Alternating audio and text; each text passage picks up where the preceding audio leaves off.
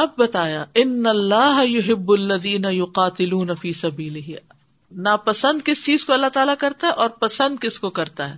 ان اللہ یحب الذین یقاتلون فی سبیلہ صفا، کأنہم بنیان مرصوص. بلا شبہ اللہ ان لوگوں سے محبت کرتا ہے جو اس کی راہ میں صف باندھ کر لڑتے ہیں، جیسے کہ وہ ایک سیسا پلائی ہوئی عمارت ہو اصل میں جب کال و فیل میں تضاد ہوتا ہے تو لوگ آپس میں جڑ نہیں سکتے، وہ دلوں میں رنجشیں بہت پیدا ہو جاتی ہیں۔ اس نے مجھ سے یہ وعدہ کیا تھا، اس نے یہ پورا نہیں کیا، اس نے وہ کیا، اس نے۔ تو پھر دل پھٹ جاتے ہیں۔ اور جب دل پھٹ جاتے تو اتحاد نہیں ہوتا۔ آپس میں کٹھے نہیں ہوتے۔ تو پھر یہ پسندیدہ کام ہو نہیں سکتے۔ ساری نیکیاں انسان اکیلے نہیں کر سکتا۔ اکٹھے ہو کے کرنی ہوتی ہیں اور اکٹھے ہونے کے لیے ٹرسٹ ضروری ہوتا ہے۔ اور ٹرسٹ بلڈ کرنے کے لیے اعتماد حاصل کرنے کے لیے کال و فیل میں تضاد نہیں ہونا چاہیے۔ ورنہ جہاں منافقت ہوتی ہے، وہاں لوگ ان لوگوں سے ڈرتے ہیں یا بچتے ہیں۔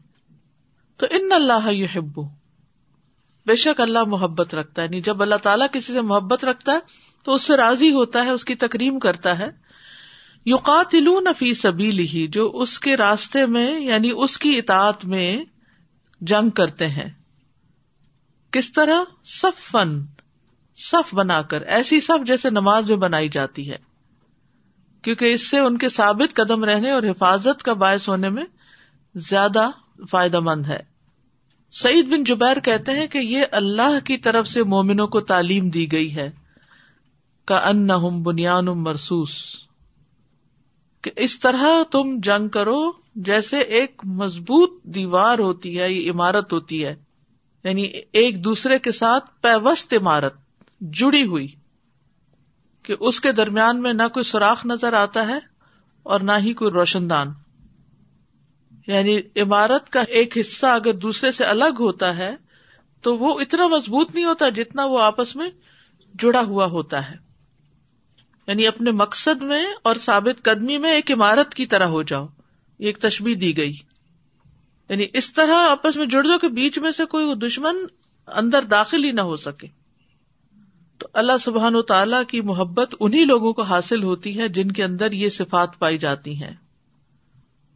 نمبر ایک یہ کہ وہ جان بچانے والے نہ ہوں، بلکہ لڑنے والے اور جان قربان کرنے والے ہوں۔ دوسرا یہ کہ فی سبیلی ہی ہوں، اللہ کی رضا کے لیے یہ سب کچھ کرنے والے ہوں۔ اپنے آپ کو نمایاں کرنے کے لیے نہیں، دنیا کا مال حاصل کرنے کے لیے نہیں، بلکہ دین کو پروموٹ کرنے کے لیے۔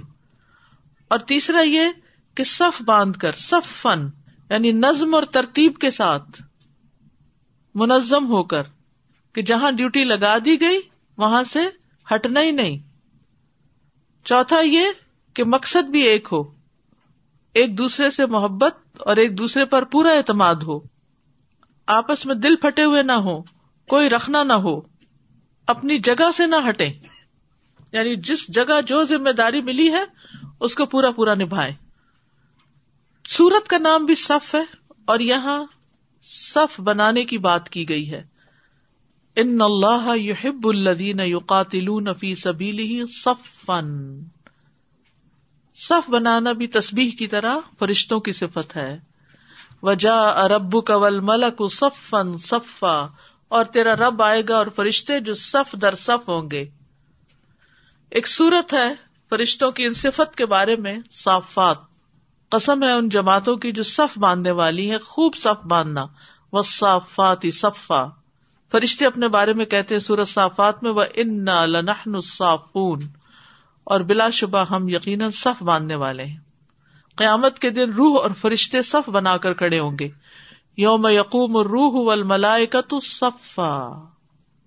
تو فرشتوں کا بہترین طریقے پر صفے بنانا جو ہے وہ اللہ تعالیٰ کو پسند ہے۔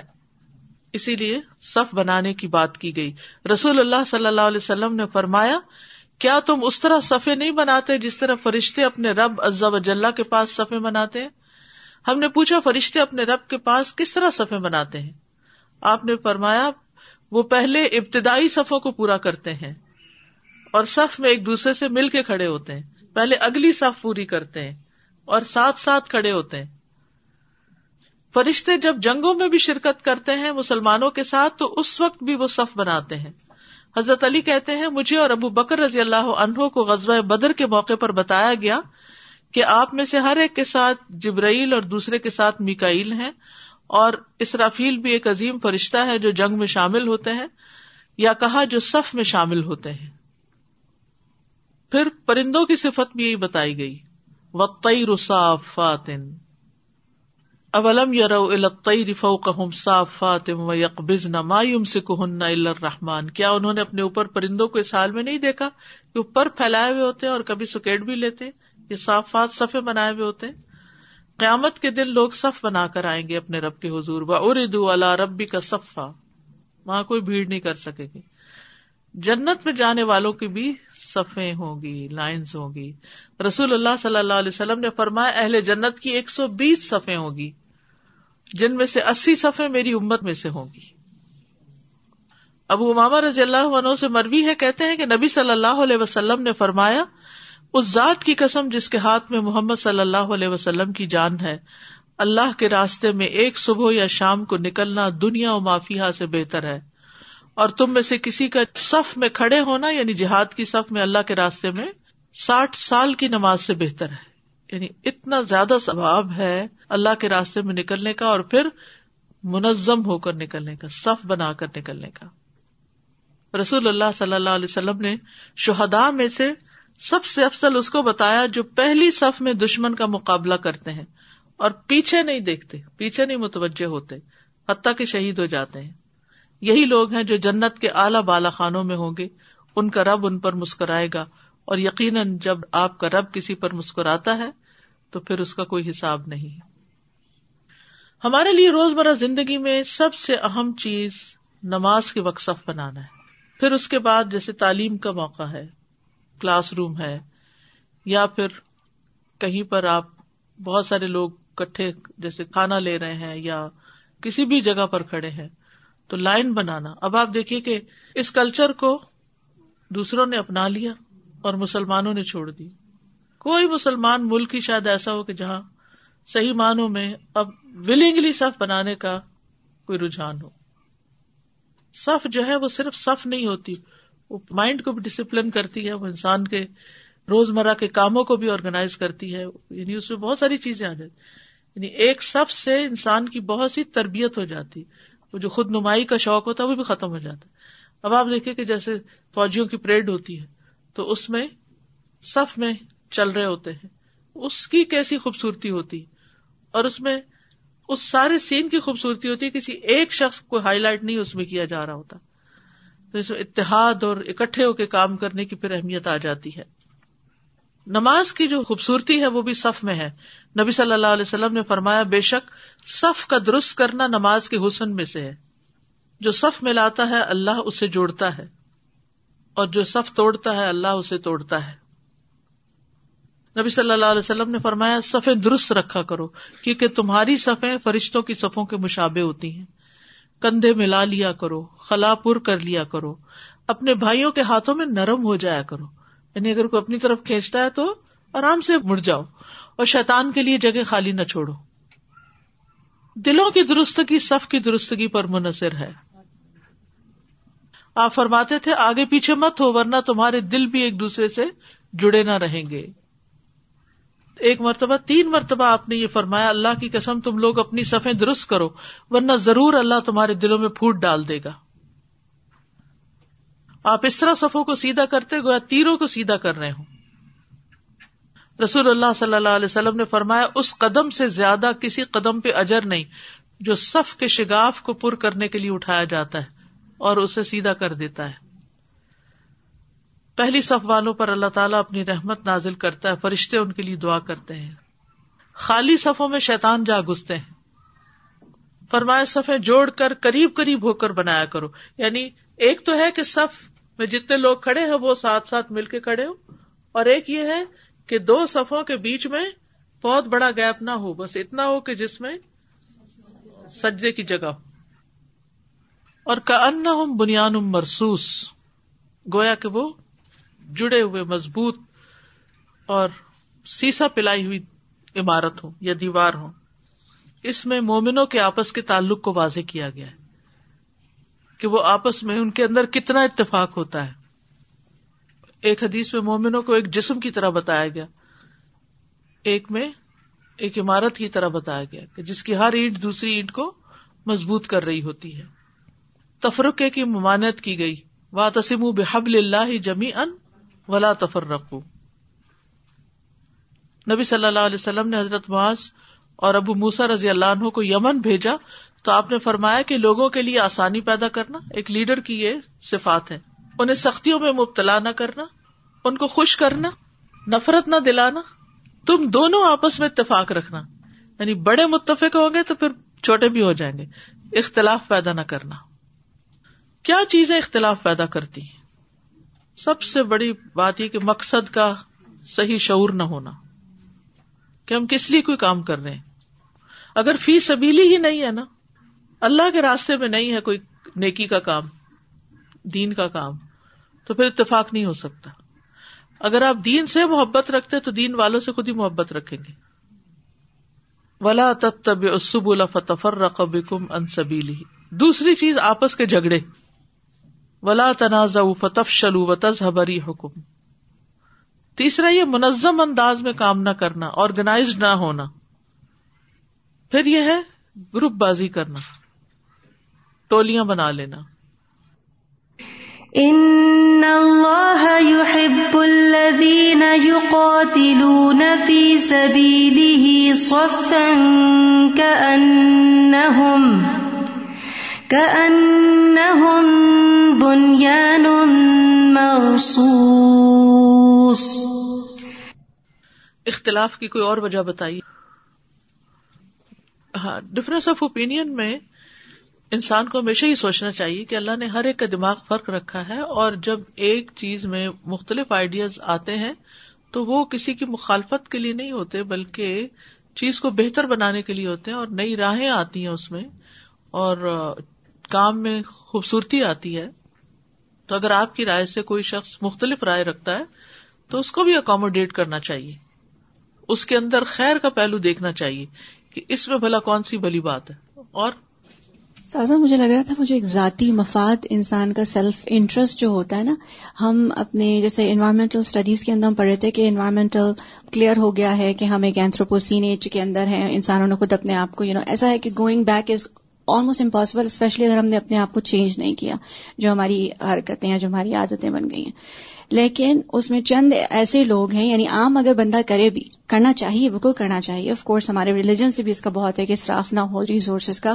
لیکن جب تک کہ وہ جو پاور ہاؤس ہے کہ جن کے ہاتھ میں ساری چیزیں ہیں، جن کا سیلف انٹرسٹ ہے بیکاز ان کو ویلتھ اور ان کو سارا، ان کو مفاد وابستہ ہے، تو اتنی اویئرنیس اب لائک اوور آل اور ریلیجنس کو اتنا ہو گیا کہ ان کے پاس ہے۔ بیکاز مٹیریل تو بڑی ترقی کر لی اور بڑا دیکھ لیا کہ کیا ہم پہنچ گئے جہاں پہ۔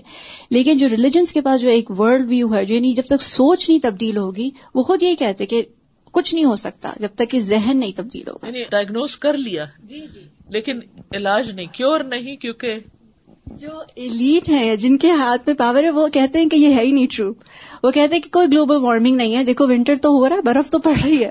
سو وہ سائنٹسٹ کو جٹلا دیں گے جسٹ بیکاز ان کو اپنے ہاتھ میں رکھنا ہے۔ ذاتی مفادات کی سالسا اس کے اندر تو سیم وہی بات ہوگی نا جو ہم نے ابھی پڑھی کہ تم وہ کیوں کہتے ہو جو کرتے نہیں۔ ہاں۔ ہم لوگ کا پورا یہاں پہ جو پورا معاشرے کا میک اپ کیا ہوا ہے نا اور اس کے اندر کیا ہے کہ اوپر سے اتنی اچھی اچھی باتیں ہوتی ہیں اتنی پیاری کہ سارا لگتا ہے کہ آپ ہی کا سارا مفاد ہے اس کے اندر ہمارا تو کچھ بھی نہیں ہے۔ لیکن اصل میں کیا بات ہوتی ہے کہ اندر سے اپنے جو ہے وہ ذاتی مفاد ہوتا ہے اور آپ کا کوئی فائدہ نہیں ہوتا اس میں۔ تو پھر اس میں نیت کی خرابی بھی آ گئی ہاں۔ ذاتی مفاد بھی آ گیا۔ کہ فی سبیلی ہی کی بجائے فی ذاتی ہی آ گیا۔ یعنی مال غنیمت کی خاطر یا بہادری کی شہرت کی خاطر۔ ہاں استاذہ ایک چیز اور ہے انسیکیورٹی لوگوں کو انسیکیورٹی ہو جاتی ہے کہ اگر یہ مجھ سے بہتر کام کر کے آگے آ جائے گا تو میری سیٹ چلی جائے گی۔ تو اس جگہ پر یہ بات کی وجہ سے انہیں آگے ہی نہیں آنے دیا جاتا۔ حالانکہ شاید نیچے والا انسان کی سوچ بھی نہیں ہوتی۔ وہ اپنا ہنڈریڈ پرسینٹ دے رہا ہوتا ہے۔ مگر اوپر والے چاہ رہے ہوتے ہیں کہ اگر یہ سامنے پکچر میں آ گیا تو مے بی آئی ول پھر وہی بات ہوگی نا اپنی ذات کے لیے کام کرنا مقصد کے لیے نہ کرنا۔ مقصد ہٹ جاتا ہے اور پھر ذات کی انسیکیورٹیز آ جاتی ہیں۔ أعوذ بالله من الشيطان الرجيم بسم الله الرحمن الرحيم سبح لله ما في السماوات وما في الأرض وهو العزيز الحكيم يا أيها الذين آمنوا لم تقولون ما لا تفعلون كبر مقتا عند الله أن تقولوا تفعلون. إن الله يحب الذين يقاتلون في سبيله صفا كأنهم كأنهم بنيان مرصوص. اب دیکھیے کہ جب اجتماعیت میں ہم کام کر رہے ہوتے ہیں نا اور ہمارا کوئی آئیڈیا نہیں لیتا یا ہمیں کوئی اہمیت نہیں دیتا تو بعض اوقات ہم ناراض ہو جاتے ہیں اور پھر پیچھے پلٹ جاتے ہمیں یہ کرنا ہی نہیں۔ بھائی، آپ تو آئے تھے دین کو پروموٹ کرنے کے لیے، دین کی پروموشن کے لیے، دین کی خدمت کے لیے، اور ذرا سی آپ اپنے نفس کے خلاف بات ہی نہیں برداشت کر سکے۔ تو پھر اس کا مطلب تھا کہ وہ جو نیت تھی وہی خراب تھی۔ اگر دین کے لیے آتے تو چاہے نفس پہ ٹینک بھی گزر جائے تو فرق نہیں پڑتا۔ جی۔ سازا جی یہ حدیث مجھے خیال آ رہی تھی کہ جو صف کے بارے میں نماز کے لیے ہے کہ لینو بھی عیدی اخوانی گم تو اپنی ذات کو نرم کر دینا، اپنے آپ کو فلیکسیبل بنا لینا ہی صف بندی میں مددگار ہے نا؟ ادر وائز اگر ہم میں سے ہر کوئی اپنے کمفرٹ زون پہ رہے تو صف نہیں بنتی۔ اب جیسے فار انسٹنس تراوی کی آپ نے مثال دی تو ہم یہاں پہ الحمد للہ ہمیشہ کوشش ہوتی ہے کہ ایک تراوی ہوسٹ ٹیم ہو، چند بہنیں جو نماز یہاں پڑھتی ہیں، اور وہ تقریباً ہر فرض یا ہر تراوی رکعت کے بعد کچھ کچھ لوگ موو کرتے ہیں نا، تو وہ کوکلی اٹھ کے ریمائنڈ کرا دیتے ہیں جیسچر سے یا ایک آدھ دفعہ ہلکا سا کہہ کے کہ صف مکمل کر لیں، بھر لیں۔ تو اب ایک مشورہ یہ مجھے آ رہا تھا کہ یو نو مساجد میں ضروری نہیں ہوتا ہر دفعہ ہر مسجد میں لوگ خود ہی جاتے ہیں، خود ہی کرتے ہیں، آپ یہ ہوسٹنگ وغیرہ نہ بنائیں، لوگ شاید گھبراتے ہیں اس چیز سے۔ تو مجھے خیال آیا کہ نبی صلی اللہ علیہ وسلم کی سنت تھی کہ وہ خود صفے درست کراتے تھے، تو ہم تو اس نیت سے کھڑے ہو کے صف درست کراتے ہیں اور کچھ بہنوں کو یہ کہتے ہیں کہ پلیز اپنی صفوں کو یوں کر لیں اور کسی کو اچھا لگے یا نہ یعنی کھڑے ہو کے مسکرا کے یوں اسمائل سے اشارے سے، کیونکہ چند سیکنڈ ہوتے ہیں بیچ میں۔ لیکن یہ ہم کرتے ہیں۔ تو مجھے یہ خیال آتا کہ وہ نفسوں پہ بوجھ لگتا ہے ان کو کہ کوئی اشارہ نہ کرے، ہمیں ہلنے کو نہ کہے۔ اس لیے اب یہ کہا جا رہا ہے کہ آپ یہ بنائیں ہی نہ۔ یعنی وہی بات ہے نا، اپنے نفس کے اگینسٹ جا رہی ہے یہ چیز، اپنا کمفرٹ چھوڑنا پڑ رہا ہے۔ اتنی محنت کر رہے ہیں اور نماز بھی ٹھیک نہیں پڑھ رہے آپ۔ سب کی نمازوں میں خلل ہوتا ہے۔ یعنی اگر میں اپنی جگہ چھوڑتی ہوں تو اس سے صرف میری، نہیں، میرے دو طرف جو لوگ کھڑے ہیں اگر وہ کٹھے نہیں ہوتے تو ان سب کی نماز میں خلل ہے۔ سچی زیادہ تر وہ لوگ کہتے ہیں میرا بھی تجربہ ہے وہ لوگ کہتے ہیں جو صرف رمضان میں مسجدوں میں آتے ہیں۔ کسی ایجوکیٹ یعنی بھی تعلیم چاہیے جی تعلیم ضروری۔ ان کو ایجوکیٹ بھی کرنا چاہیے۔ وہ ازقال موسا لقومی ہی یا قومی لما تونی وقت لمون انی رسول اللہ علیکم اور جب موسا علیہ السلام نے اپنی قوم سے کہا، اے میری قوم، تم مجھے تکلیف کیوں دیتے ہو؟ حالانکہ یقیناً تم جانتے ہو کہ بے شک میں تمہاری طرف اللہ کا رسول ہوں۔ موس علیہ السلام کو بنی اسرائیل نے ازیت دی، قول سے بھی اور فیل سے بھی۔ جب ان کو جہاد کے لیے بلایا تو انہوں نے کیا کہا؟ ادہ بنتا و ربو کا فقاتلا انا ہا ہونا قائدون۔ اور اسی طرح عمل سے بھی ازیت دی۔ ایک اور بھی یہ کہ جب عام اطاعت کا بھی حکم دیا تو انہوں نے کہا سمے نہ و اصئی نہ ہم نے سنا اور ہم نے نافرمانی کی۔ انہوں نے مس علیہ السلام سے ناجائز مطالبات کیے۔ ارے اللہ جہرتن ہمیں اللہ کو سامنے دیکھنا ہے، بغیر پردے کے دیکھنا ہے۔ پھر وہ راستے میں گزر رہے تھے تو کوئی قوم بتوں کی پوجا کر رہی تھی، کہنے اج اللہ الہن کما لہ مالحا ہمارا بھی کوئی الہ بنا دے جیسے ان کے الہ ہیں۔ کتنی تکلیف کی بات تھی۔ پھر اسی طرح ان کے بارے میں کہا کہ ان کا جسم بیماریوں کا شکار ہے یعنی پرسنل اٹیک بھی کیے۔ دین کے معاملے میں بھی تکلیف دی اور ذاتی معاملات میں بھی۔ جیسے سورت الحضاب میں آتا نا، یا الدین امن لا تکون کلدین آز موسا فبر اللہ مما کالو اے لوگ جو ایمان لائے ہو، تم ان لوگوں کی طرح نہ ہو جانا جنہوں نے موسا علیہ السلام کو ازیت دی، پھر اللہ نے انہیں ان کی کہی ہوئی بات سے بری کر دیا۔ اصل میں موسا علیہ السلام بہت حیا والے تھے اور پردے میں رہتے تھے، پردے سے مرادی کے اپنے جسم ڈھانک کے رکھتے تھے۔ تو اس وجہ سے ان کے جسم پر کبھی کسی کی نظر نہیں پڑی تھی۔ تو بنی اسرائیل کے کچھ لوگوں نے ان کو بہت ازیت دی، کہنے لگے، یہ جو اتنا اپنے آپ کو ڈھانپ ڈھانپ کے رکھتے ہیں، چھپا کے رکھتے ہیں، لگتا ہے ان کے جسم میں کوئی ایب ہے۔ انہیں برس ہے یا ان کے غدود پھولے ہوئے ہیں، یا کوئی اور بیماری ہے۔ تو اللہ سبحان تعالیٰ نے ارادہ فرمایا کہ علیہ السلام کو ان باتوں سے نجات دی جائے۔ تو ایک مرتبہ علیہ السلام غسل کرنے کے لیے گئے تو انہوں نے اپنے کپڑے اتار کر پتھر پہ رکھے۔ غسل کرنے لگے، جب فارغ ہو کر کپڑوں کی طرف بڑھنے لگے تو وہ آگے بڑھ گئے۔ یعنی پتھر جو تھا وہ کپڑے لے کے بھاگ گیا۔ علیہ السلام نے اپنا اصا پکڑا اور پتھر کو ہلانے لگے اور کہنے لگے، اے پتھر میرے کپڑے، اے پتھر میرے کپڑے۔ یہاں تک کہ وہ بنی اسرائیل کی ایک جماعت کے پاس رک گیا پتھر۔ انہوں نے علیہ السلام کو برہنا دیکھا۔ تو وہ بالکل ہر ایب سے پاک تھے۔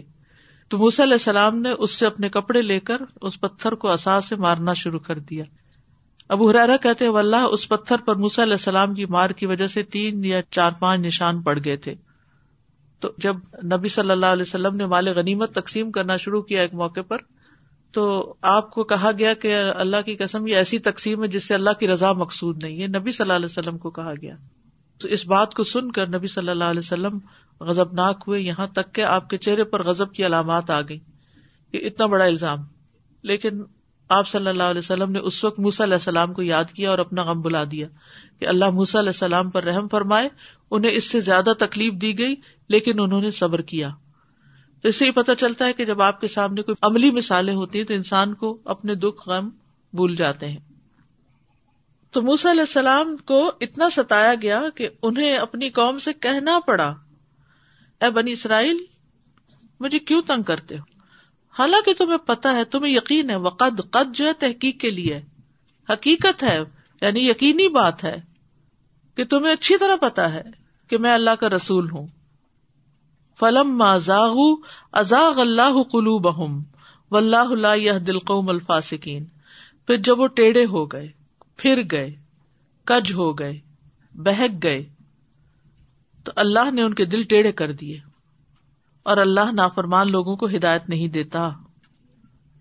تو یہ جو دلوں کا زیغ ہے، دلوں کی ٹیڑھ ہے، اس کا مطلب یہ ہے کہ دل پھر صحیح بات کو اپنے اندر نہیں لے پاتے۔ جب دل ٹیڑھے ہوتے ہیں نا، مائل ہو جاتے، بہک جاتے ہیں، ایک طرف کو ہو جاتے ہیں۔ تو جب ایک انسان خود سیدھے رستے پہ نہیں چلنا چاہتا، تو اللہ تعالیٰ بھی اس کو زبردستی نہیں چلاتا۔ کیونکہ اس سے آزمائش کا مقصد فوت ہو جاتا ہے۔ مطلب کیا ہے اس کا کہ ٹیڑھے ہو گئے؟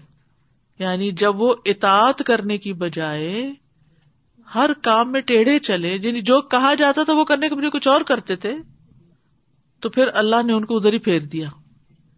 جیسا کہ قرآن مجید میں آتا ہے نا، نولی ہی مات ہم اسے اسی طرف پھیر دیں گے جس طرف وہ پھرے گا۔ ابن کئیم کہتے ہیں کا لغوی مانا ہے مائل ہو جانا۔ اسی سے زاغت شمس ہے۔ یہ اس وقت بولا جاتا ہے جب سورج ڈھل جاتا ہے۔ اور دل کے ٹیڑھا ہونے سے مراد اس کا مائل ہو جانا ہے۔ یعنی ہدایت کو چھوڑ کر گمراہی کی طرف مائل ہو جانا۔ پھر جانا، حق سے پھر جانا، ایک طرف جھک جانا۔ یعنی اطاعت سے پھرنے پر اللہ تعالیٰ پھر ہدایت سے پھیر ہی دیتا ہے بندے کو۔ جب انسان ایمان سے پھرتا ہے تو اللہ تعالیٰ قرآن سے پھیر دیتا ہے، ہٹا دیتا ہے اس کو۔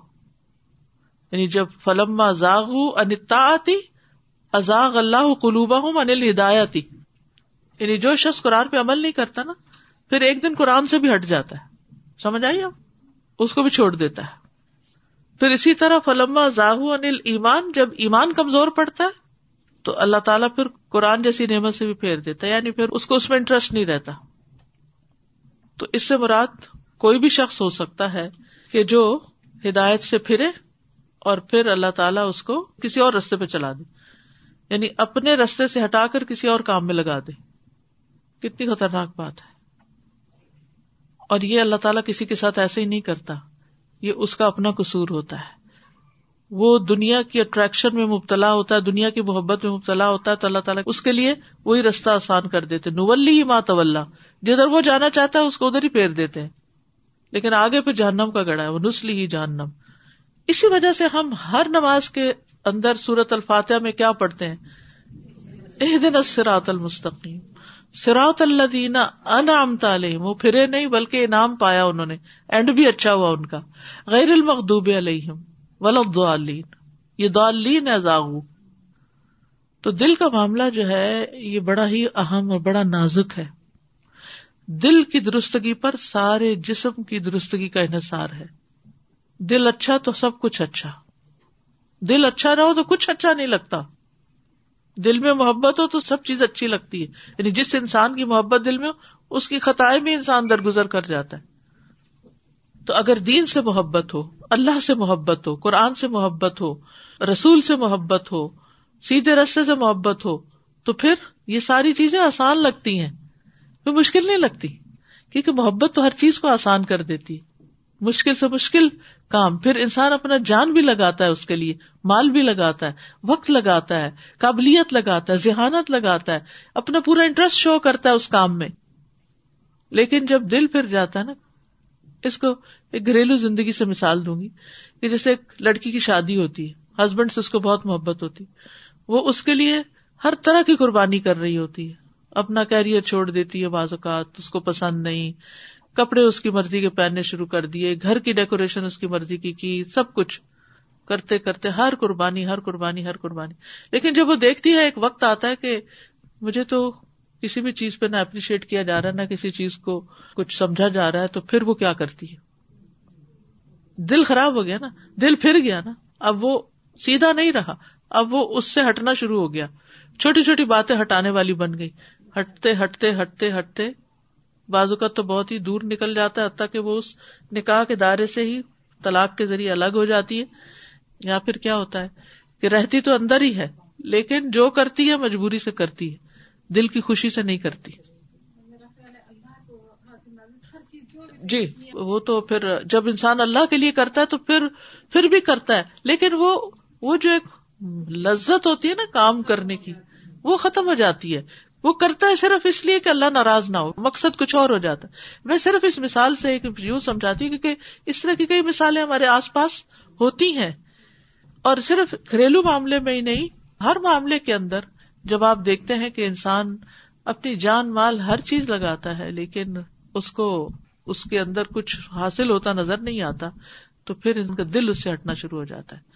تو فلم زاغ اللہ قلوبہ اسی طرح جب انسان جانتے بوجھتے ہوئے ہدایت سے ہٹتا ہے، تو پھر اس کے نتیجے میں بھی غلط کام شروع کرتا ہے نا کوئی، اس کے نتیجے میں بھی دل ٹیڑھا ہو جاتا ہے۔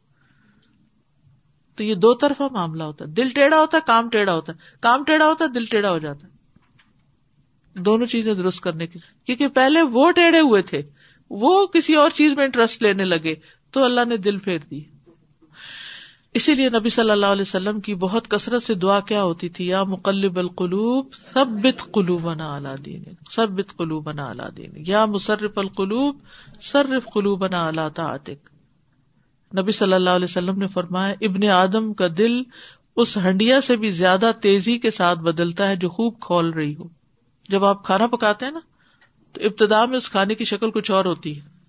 پھر اس آگ پر چڑھا رہتا ہے تو تھوڑی دیر بعد اس کی شکل بدل جاتی۔ تھوڑی دیر بعد اور، حتیٰ کہ جب اینڈ پروڈکٹ ہوتی ہے تو کچھ اور بن چکی ہوتی ایسے ہی انسان کا دل بدلتا رہتا ہے۔ یا تو خیر کی طرح بدلتا ہے یا پھر ہڈیاں جل جاتی یعنی آپ نیک کام کرتے رہتے ہیں، اللہ سے دعائیں کرتے رہتے ہیں، آپ کو استقامت ہوتی ہے، آپ پھر تھوڑا اور نیک کام کرتے اور استقامت ہوتی ہے، اور قدم جمتے اور اچھا کرتے اور تو اس لیے بہت ضروری ہے کہ انسان ان اسباب سے بچے جو دلوں کو ٹیڑھا کرتے نمبر ایک، حق قبول نہ کرنا۔ حق بات قبول نہ کرنا، یہ دلوں کے ٹیڑھا ہونے کا سبب ہوتی ہے۔ ابن کئیم کہتے ہیں جب انہوں نے ٹیڑھا ہونے میں پہل کی تو اللہ سبحان تعالیٰ نے انہیں سزا دی کہ ان کے دلوں کو حق سے ٹیڑھا کر دیا۔ اور اس کی مثال اللہ تعالیٰ کا یہ فرمان ہے وہ نقلب افیدت ہوں و ابسار ہوں کمالم یومنو بھی اول مرتن اور ہم ان کے دلوں اور ان کی آنکھوں کو پھیر دیں گے جیسے وہ اس پر پہلی بار ایمان نہیں لائے۔ یعنی حق سامنے آیا کہ یہ مجھ سے نہیں ہوتا۔ تو پھر یہ وجہ بن گئی۔ یہی وجہ ہے کہ کہا جاتا ہے جس پر حق پیش کیا جائے، پھر وہ اس کو رد کر دے، اس کو قبول نہ کرے، تو اس کے دل اور اس کی عقل اور اس کی رائے کے بگاڑنے کے ساتھ اس کو سزا دی جاتی ہے۔ کیا مطلب ہے؟ یعنی آپ کوئی آیت پڑھتے ہیں، کوئی حدیث پڑھتے ہیں، نہیں سمجھ میں آ رہی یا نہیں، دل مان رہا یہ مشکل لگ رہا ہے عمل کر کہنا اللہ آپ کی بات سچی ہے، میں اسے قبول کرتا ہوں، مجھے توفیق دے کے میں کر لوں۔ یہ کہنا نہیں نہیں، اس آیت پہ میں نہیں عمل کر سکتا۔ یہ بہت مشکل ہے، یہ نہیں ہو سکتا۔ آج کے دور میں کیسے ہو سکتا ہے؟ تو پھر اللہ تعالیٰ توفیق بھی نہیں دیتا۔ اور یہیں سے کہا جاتا ہے، جو شخص خواہش پر عمل کرتا ہے، اس کی رائے درست نہیں ہو سکتی۔ تو بے شک اس کی خواہش اسے حق کے انکار پر آمادہ کرتی ہے۔ تو اللہ اس کی سوجھ بوجھ اور عقل کو اور اس کی رائے کو بگاڑ دیتا ہے۔ پھر ایمان کے بعد کفر۔ ظال کا بے ان سما کفر فتوب اعلی قلوب فہم لا یفقہون۔ یہ اس لیے کہ وہ ایمان لائے، پھر کفر کیا، تو ان کے دلوں پر مہر لگا دی گئی، اب یہ کچھ نہیں سمجھتے یعنی ارتداد۔ اللہ سے زیادہ دوسروں کا خوف، گناہ اور نافرمانی کے کام۔ دل پہ سیاہ دھبا لگتا ہے غلط کام کرنے سے۔ جب انسان توبہ کر لیتا ہے تو دوبارہ دل روشن ہو جاتا ہے، ورنہ جتنے گنا بڑھتے جاتے ہیں، سیاہ دبے بڑھتے جاتے ہیں، دل پہ زنگ بڑھتا جاتا ہے۔ کل بل ران اعلی قلوب ماں کانو یکسبون۔ ان کی کمائی کے بدلے ان کے دلوں پر زنگ چڑھ گیا ہے۔ اب انہیں پتہ ہی نہیں چلتا کہ وہ غلط کر رہے ہیں۔ دل کی سلامتی کے لیے دعائیں کرتے رہنا چاہیے، کیونکہ دل رحمان کی دو انگلیوں کے درمیان ہے۔ جدھر چاہے پھیر دے۔ جی ہاں ربنا لا تزغ قلوبنا بعد اذ هديتنا وهب لنا من لدنك رحمہ۔ پھر فرمایا، واللہ لا يهدي القوم الفاسقین اور اللہ فاسق قوم کو ہدایت نہیں دیتا۔ یعنی جو اللہ کی نافرمانی کرتے ہیں، پھر ان کے دلوں کو اللہ ہدایت نہیں دیتا۔ فاسق کون ہوتا ہے؟ جی؟ جو اللہ کی حدوں کو توڑتا ہے، اللہ کی نافرمانی کرتا ہے۔ تو پھر اللہ تعالیٰ اس کا دل نہیں کھولتا ہدایت کی طرف آنے کے لیے۔ تو اس صورت میں بھی تین دفعہ یا الزین امن کہا گیا ہے۔ تین مختلف باتیں پھر کی گئی ہیں۔ یہاں پر کسی حد تک ایک بات پوری ہوتی ہے اور پھر عیسی ابن مریم کی مثال دی گئی ہے۔ وآخر دعوانا ان الحمد للہ رب العالمین۔ سبحانک اللہم و بحمدک۔ اشد اللہ اللہ اللہ انت۔ استخر کا و اطوب السلام علیکم و رحمۃ اللہ وبرکاتہ۔